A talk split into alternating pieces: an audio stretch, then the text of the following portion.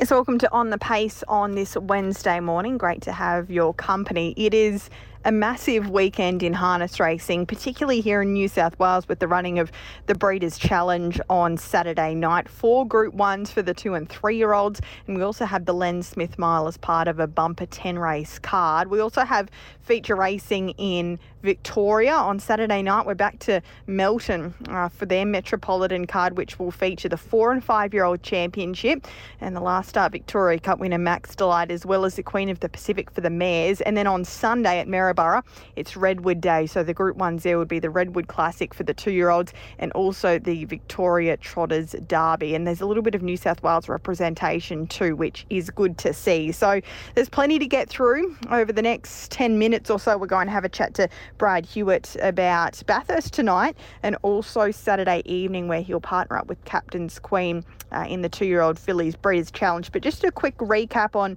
uh, yesterday, we had Menangle race. King City was ultra impressive in the opener, and he's one of those that will represent New South Wales on Sunday in the Redwood Classic. One of two runners for Ricky Orchin. He also has Tough Love, who's come up with the one off the stand, and King City will go off the second row. But uh, he was uh, tuned up for that with a really impressive win yesterday, and Jack Callaghan drove a treble. Jack's had a, a few spills in the last 10 days or so, but when he's staying in the card, he's driving plenty of winners, and he managed to rein home three yesterday. That puts him into fourth position on the overall state drivers' premiership on 120. Jack Trainor on 122 and Amanda Turnbull on 127 are third and second respectively. So Jack has them firmly in this in his sights, and Cam Hart's a runaway leader as you would expect at this time at 151 victories. Leeton last night, David Kennedy and Jackson Painting had a good night out with the treble. There was another crash, unfortunately, in the last on the card. There's been a few nasty spills of late, but the good news is Bailey Duck is a okay. So that's good news. There was also an announcement yesterday in regards to ID21 with Tab coming on board as a major sponsor. And there's also going to be a plenty of broadcast enhancements as well for those who can't get on track uh, with the series to be telecast on Sky Thoroughbred Central. So uh, breaking new ground there, and hopefully harness racing having a bit of cut through to a different audience. Let's focus now on Bathurst tonight, as that's where we have a good eight race card. The first gets underway at six thirteen, and the good news is basically what we saw at Newcastle on Monday as well is that for those outside of the Bathurst region. And we're starting to see a few from the other regions be able to make their way into Bathurst. And therefore, we've got a bit of a different card of racing tonight. And Brad Hewitt is back in town as well. And he's our guest this morning for On the Pace. Morning, Brad. How are you? Good, Brett. How are you? Really good, thank you. It must be uh, good. I, I, guess it was probably uh, nice that you didn't have to travel too far over the last few months, but I'm sure the fact that you have a little bit more freedom in where you can place your horses now it makes your job a little bit easier. Yeah, that's for sure, Brett. Um, like we've been going to Wagga every week, but that's still like a, a three-hour drive for us, and uh, Bathurst it's only about two and a half hours from here, but it's a, a lot worse road. But yeah, it's just been good being able to spread our horses out again. Yeah, absolutely. Just quickly back to yesterday, you had a winner at Menangle with triple four. He looks to be a, a, nice progressive horse, only lightly raced, but he's unbeaten in three starts for you. So uh, the team must be, I guess, optimistic about his future. Yeah, I think he's a really nice horse, Brett. I think that was only eighth start or something like that yesterday, so he's still learning all about it, and he's, I think he's going to only improve as he uh, progresses on still fairly well rated. What sort of races are you aiming towards? I know the carousel's part of the Inter Dominion series. Is he eligible for something like that, or is there something else that you have in mind for him? Uh, I hadn't even looked at that, but usually it's a four-year-old and older race, so I don't think he'd be able to get in that. But um, I was just going to make a couple of phone calls today and make sure he's not eligible for Vic Bred or anything like that. But yeah, his main aim is going to be uh, getting back, go for a break now for a few weeks and getting back and racing at Menangle and aim at some of the better four-year-old races around Chariots of Fire time, hopefully. Excellent. All right, we'll wait and see what the future holds for Triple Four, but he can't do any more than he's done so far. Let's have a chat about your drives tonight. You also have a few from your own team heading to Bathurst. You kick off in the first with only one Don for Mickey Musket. It looks as though it's your first drive on this horse, but any horse that's won its last two starts and in pretty impressive fashion, I'm sure it's good to get the call up for. Yeah, that's right. But I just had a quick look at it uh, last couple of runs last night, and he looks like he's a good, strong fella. The, one of Jared's looks like he's going to be, yeah, obviously hard to beat. But yeah, I haven't talked to Mickey about tactics yet, but it, yeah, he's drawn nice and close, and he's done a heap of work last start. So I'm yeah, tipping that he'd like to use the barrier and try and make the two-year-old earn it. But yeah, I'm not certain. All right, well, that's race one, number two, only one Don. We move across to race number two, and Marvella is your drive here. This is a horse that I think has a really bright future, only a two year old, but he's got plenty of size about him. And being an American ideal, you would assume he's going to get better with age as well. What have you made of him in your two steers? Of course, he would have impressed you with that Breeders' Challenge heat victory, and then the semis were probably just a little bit strong for him. But he seems to be a horse that's going to only get better and better. Yeah, he's a nice horse, Britain. Scott's done a really good job with him. He, he had a really bad paddock accident as a young horse, and um, he only had got broken in, and uh, then another little run up. I think this is only his third preparation, so he's doing a really good job to be doing what he's doing, and like he's just going to make a really nice three-year-old next year. And he's such a big horse that yeah, I sort of can't wait to see how he comes back next year. There's a few nice two year olds in this race, in this lower graded affair. They've found themselves really well in, and my ultimate skeeter looks fairly hard to beat. Your guy has good gate speed, though. Do you have to roll the dice early, or do you think that there's probably a bit too much speed to your inside? Uh, well, he's just a horse that naturally wants to run the other gate, Brit, so he's always gets there up pretty keen behind, behind the mobile, and he just yeah, wants to naturally run out. So yeah, I haven't same again. I haven't spoke to Scott, but I'm tipping he'll want to use his gate speed and yeah, maybe get to the fence and might be able to hand up to one of them. Right, that's race two, number five, Marvella. We move over to race three, and the first of your trainees is Captain Dan, a relatively new horse to your system, obviously purchased out of Victoria. What are your plans for this guy, and what did you make of his first up performance?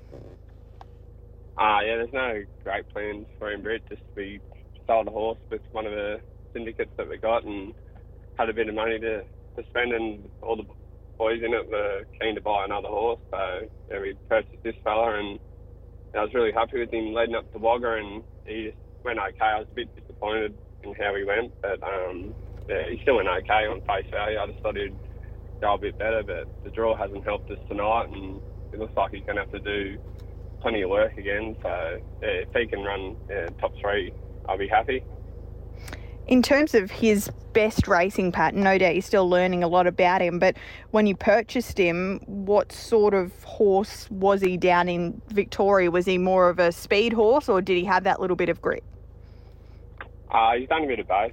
Brett actually drove him at Wagga there one start, and he went pretty good. He just hung in and locked wheels that day, but um, yeah, his last couple of starts down there, he ran into beach music, and I think he sat yeah, three fence both times and finished off okay. Got beat less than 10 metres to her, and then, um, but yeah, he's also done a bit of work in his races and won too. So he's gonna yeah, definitely be doing work at some stage today, and more than likely end up sitting outside him probably. But um, yeah, whether that's he's going to be good enough, that's a, another question should get his chance. So race three, number eight, Captain Dan. We move over to race number four, and he's Dusty lines up here and will be a, a very short price favourite, and deservedly so. A three-year-old who's got a really nice record. It must have been a little bit disappointing that he wasn't able to, to qualify for the Breeders' Challenge, though.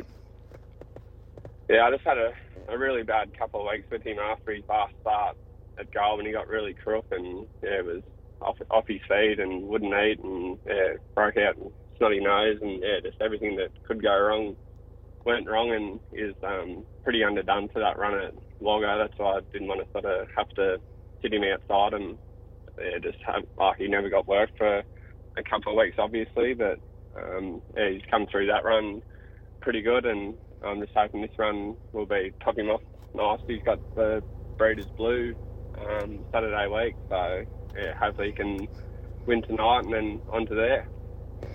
Yeah, being by for a reason, that looks a logical and good option for him. Tonight, though, can we expect better from him, all things being equal through his last start performance? Yeah, I think so, Britt. Like, he's more, he's sort of more a, a spit sprint horse. He's uh, got a really good turn of foot, but his class is good enough to do the work too. He's been at Goulburn, he, he sat outside him and was way too good for him. But down the track, yeah, he's definitely a, a speed horse. Like he's super angle really good. But um, yeah, I think he'll go better tonight. In race number five, you're duly represented here with Ronaldo and Sweet Gemma. You're sticking with Ronaldo, who is first up for the stable. He's been a horse who's shown glimpses of being really good, and sometimes his manners have let him down. But he joins your team now, and he's had two trials. Have you been happy with those trials? Uh, yeah, he's gone really good in both his trials. He's just, yeah, like I said, he's he's a bit of a handful.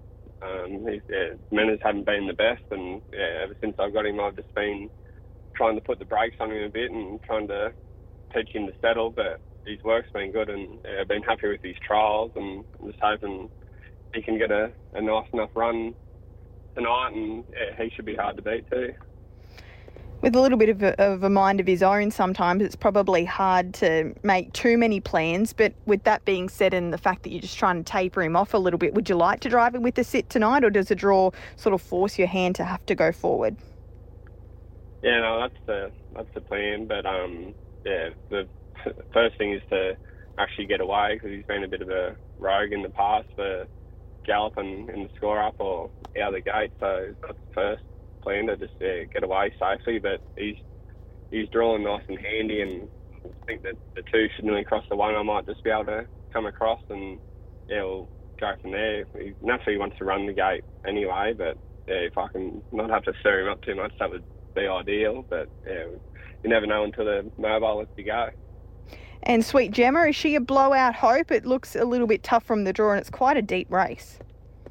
Yeah, it's a pretty strong race, Brett, and yeah, unless they they overdo it, then yeah, she'll come into play. But yeah, some of them races, they find the spots pretty early, and there's not much speed, and that'll um, yeah, make things hard for her. But yeah, she some sort of rough chance if they go hard enough.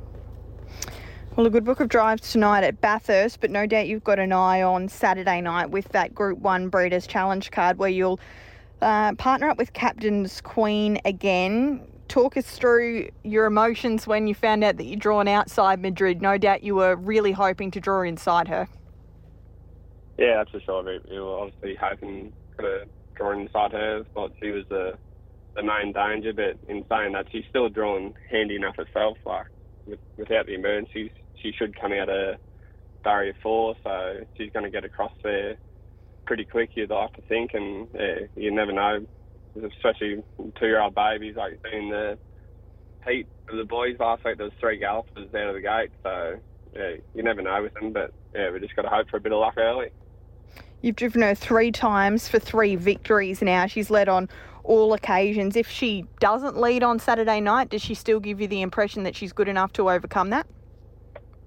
Well, Russell and the team down Victoria adamant and keep on saying that she's a lot better horse from behind, but just because she's got such good gate speed and she's a good horse, she sort of always just finds herself in front. But um, yeah, I don't know if she can sit outside Madrid and beat it the way she's been going, but yeah, if she could get a, a bit of cover there and be nice and handy, like she's got, I know just well, what she's done when I've driven her, she's yeah, got a really good high speed. So if she's handy enough, she'll uh, be hard to hold out anyway.